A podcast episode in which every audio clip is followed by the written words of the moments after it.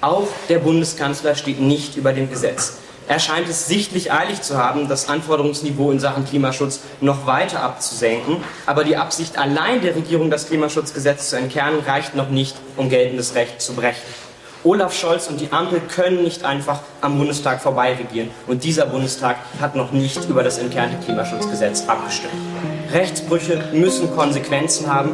Klimaschutz ist Pflicht und kein Nice to Have. Das war Pitt Terjung von Fridays for Future auf einer Pressekonferenz am Montag in Berlin.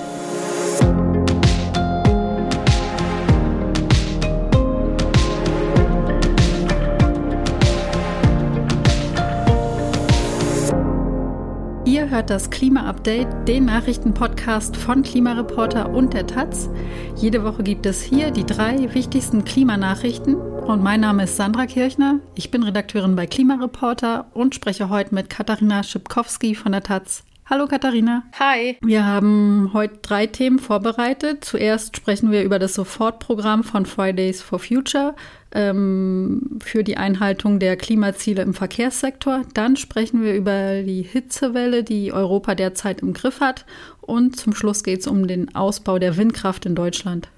Ja, die verschiedenen Sektoren, die im Klimaschutzgesetz ausgemacht werden, also Gebäude, Verkehr, Industrie, Landwirtschaft und so weiter, die müssen ja, wenn sie ihre Klimaziele nicht erfüllen, Sofortprogramme vorstellen, in denen sie darlegen, wie sie CO2 einsparen und ihre Ziele künftig doch erreichen wollen. Also die Sektoren müssen das vorlegen, habe ich ja jetzt gerade gesagt, aber darüber herrscht eben Uneinigkeit. Die Bundesregierung sagt, sie mussten das und müssen es jetzt nicht mehr seit der Novelle des Klimaschutzgesetzes, in der ja die Sektorziele aufgeweicht oder gestrichen wurden und jetzt nur noch die Gesamtbilanz aller Sektoren zählt. Diese Novelle ist allerdings noch nicht vom Bundestag beraten und beschlossen worden. Insofern ist sie noch nicht in Kraft und man müsste eigentlich davon ausgehen, dass der alte Gesetzesstand noch gilt. Das tut zum Beispiel Fridays for Future und einige Umweltverbände, nicht aber die Bundesregierung.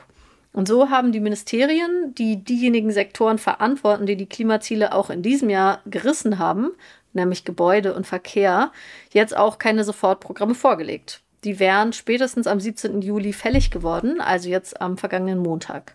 Das war natürlich schon absehbar, obwohl es zumindest fragwürdig ist, warum das alte Gesetz nicht mehr gelten soll, wenn das Neue noch gar nicht gültig ist.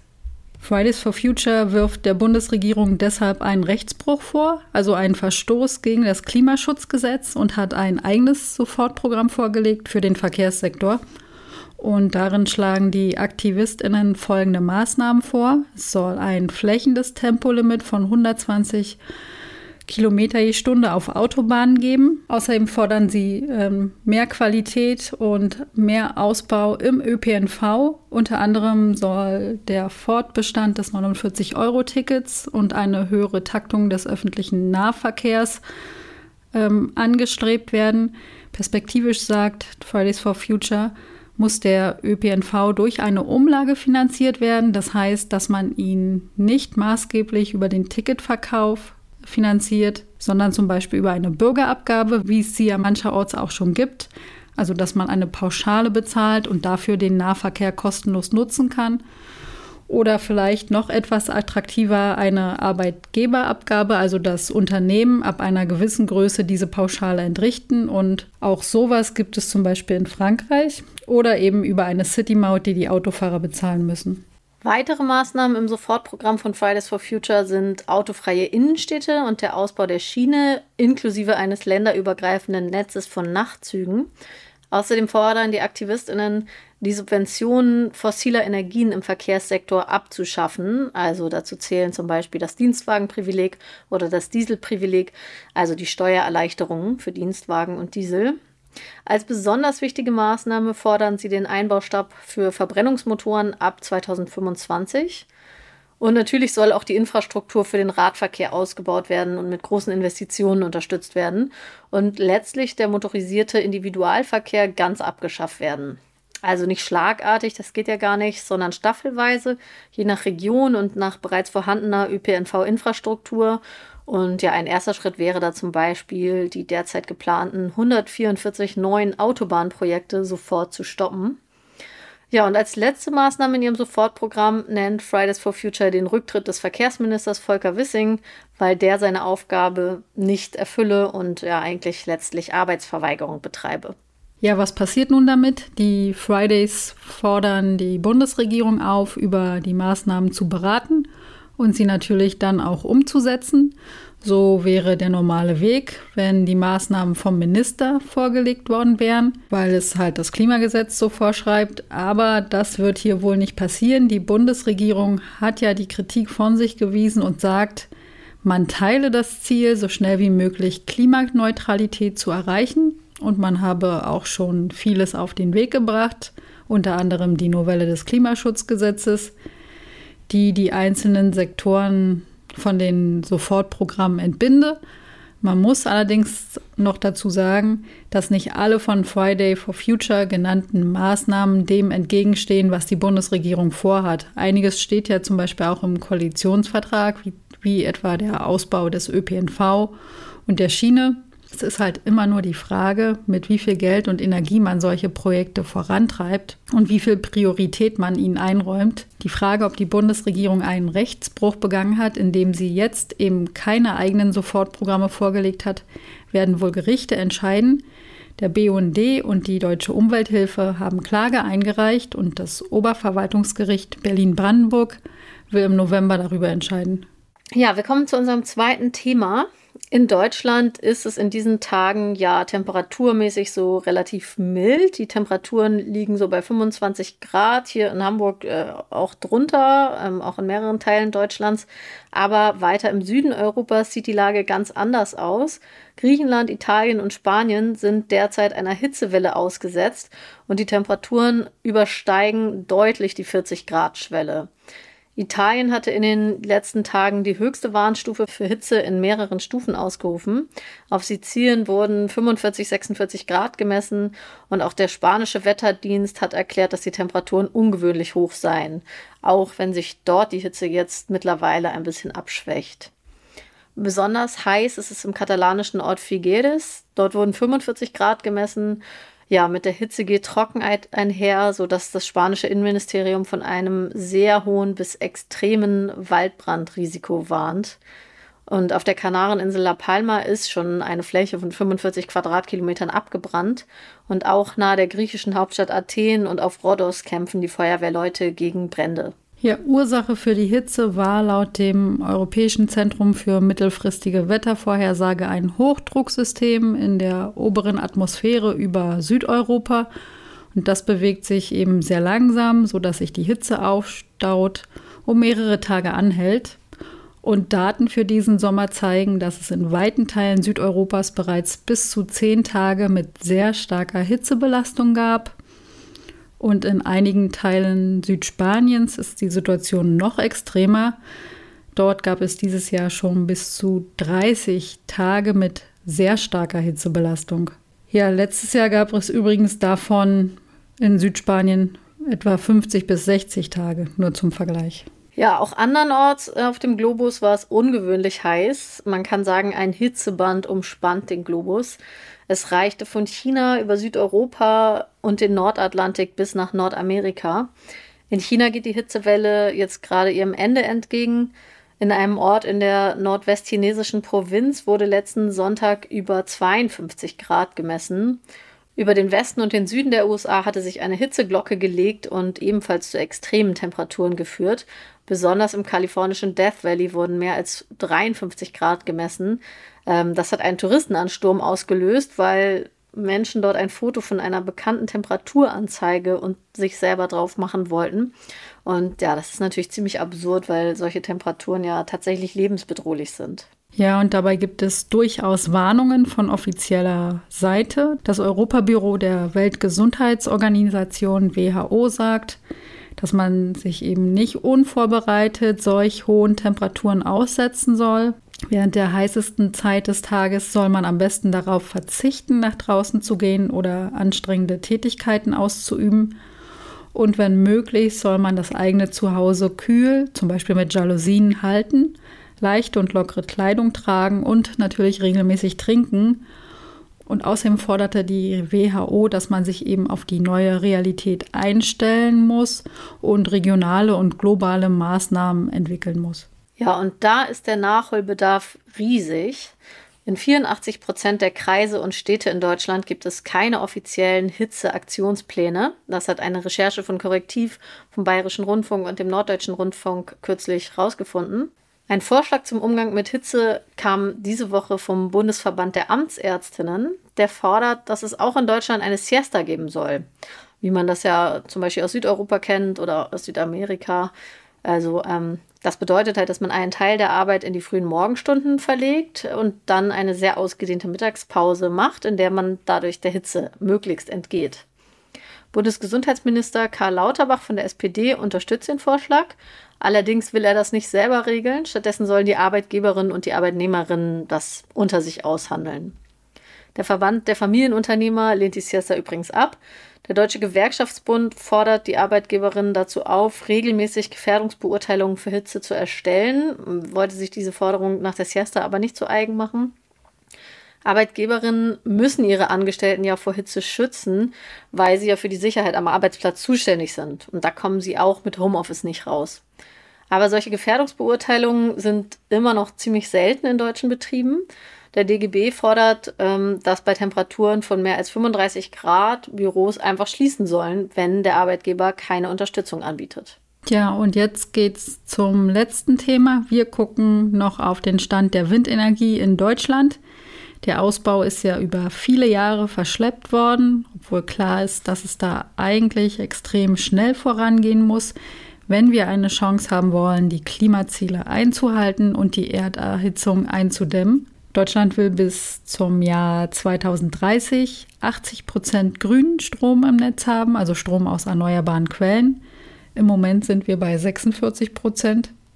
Und um auf 80 Prozent zu kommen in den nächsten sieben Jahren, hat Olaf Scholz im Februar das Ziel ausgegeben, dass jeden Tag vier bis fünf neue Windanlagen an Land dazukommen sollen. Und dieser Fortschritt sollte natürlich auch monatlich kontrolliert und was nicht erreicht wurde, auch nachgeholt werden. Das wurde bislang aber so nicht umgesetzt. Im Moment kommen pro Tag im Schnitt nur 1,8 Windräder dazu.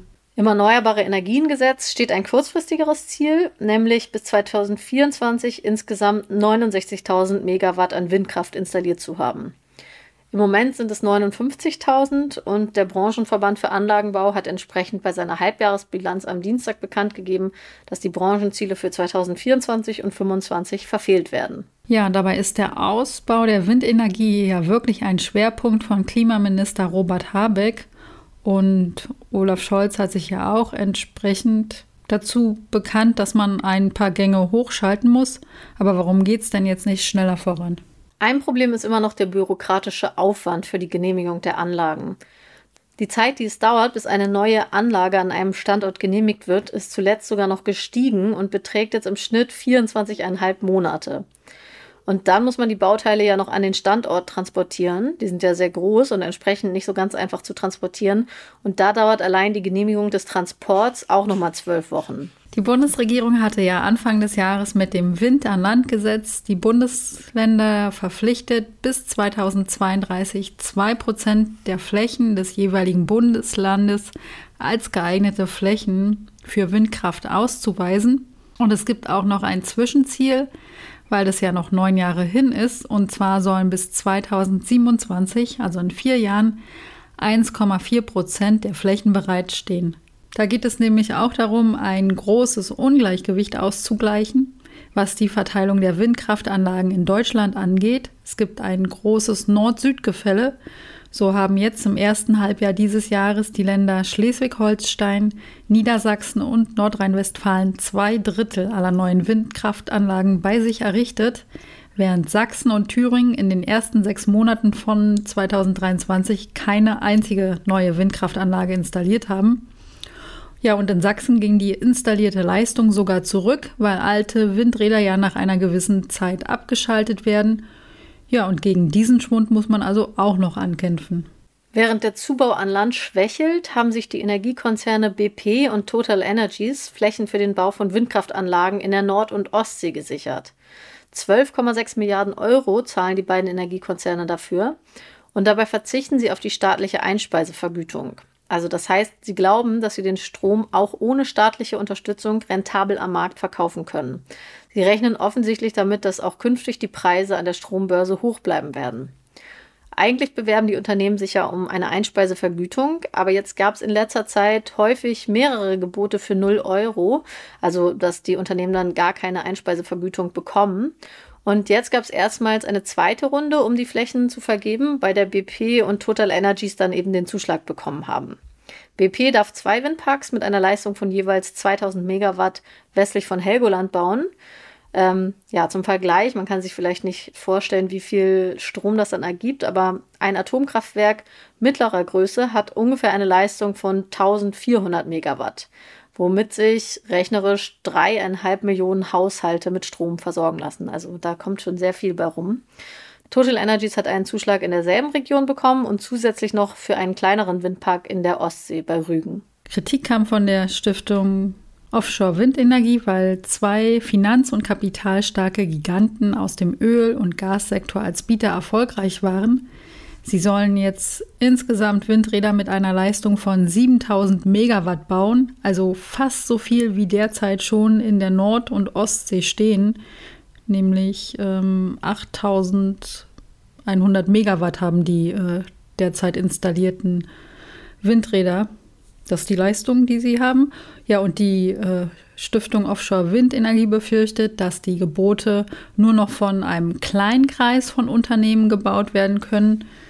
Und natürlich können Windräder auf See nicht äh, wie an Land von Bürgerenergiegenossenschaften gebaut werden. Dafür ist es zu komplex. Es geht da neben dem Bau auf See eben auch um die Anbindung an die Stromleitungen an Land.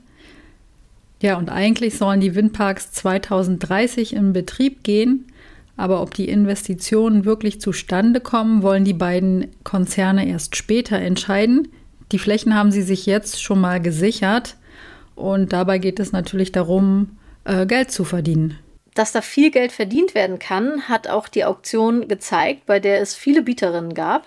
Aber ein Selbstläufer ist der Ausbau auf See trotzdem nicht. Erst am Donnerstag hat der schwedische Energiekonzern Vattenfall bekannt gegeben, den Bau eines Offshore-Windparks vor der Küste Großbritanniens zu stoppen, obwohl es bei diesem Projekt eine staatlich garantierte Einspeisevergütung gab. Als Grund nannte Vattenfall herausfordernde Marktbedingungen. Die Kosten seien extrem gestiegen.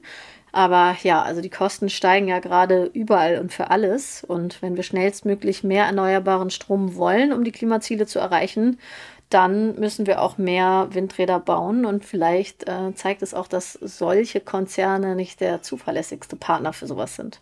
Das war das Klima-Update für diese Woche. Schön, dass ihr dabei wart. Abonniert uns gern in eurer Podcast-App und lasst uns eine Bewertung da, wenn ihr uns gerne hört und schreibt uns auch gerne eine E-Mail an klima-update at klimareporter.de, wenn ihr uns direkt erreichen wollt. Danke an Andrea Konradi, Michael Schiedermeier, Peter Mais, Hans-Jürgen Scholz, Rainer Zöllner und Henrik Deppken, die uns in dieser Woche mit einer Spende unterstützt haben. Ciao!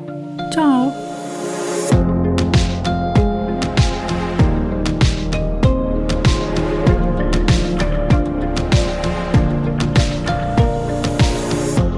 Das Klima-Update ist ein Projekt des Klimawissen e.V. in Kooperation mit der Taz und der Taz Panther Stiftung. Es wird im Wechsel moderiert von Verena Kern, Sandra Kirchner, Katharina Schipkowski und Susanne Schwarz. Unser Produzent ist Christian Eichler. Ihr könnt unsere Arbeit mit einer Spende unterstützen. Dazu besucht uns auf www.verein-klimawissen.de.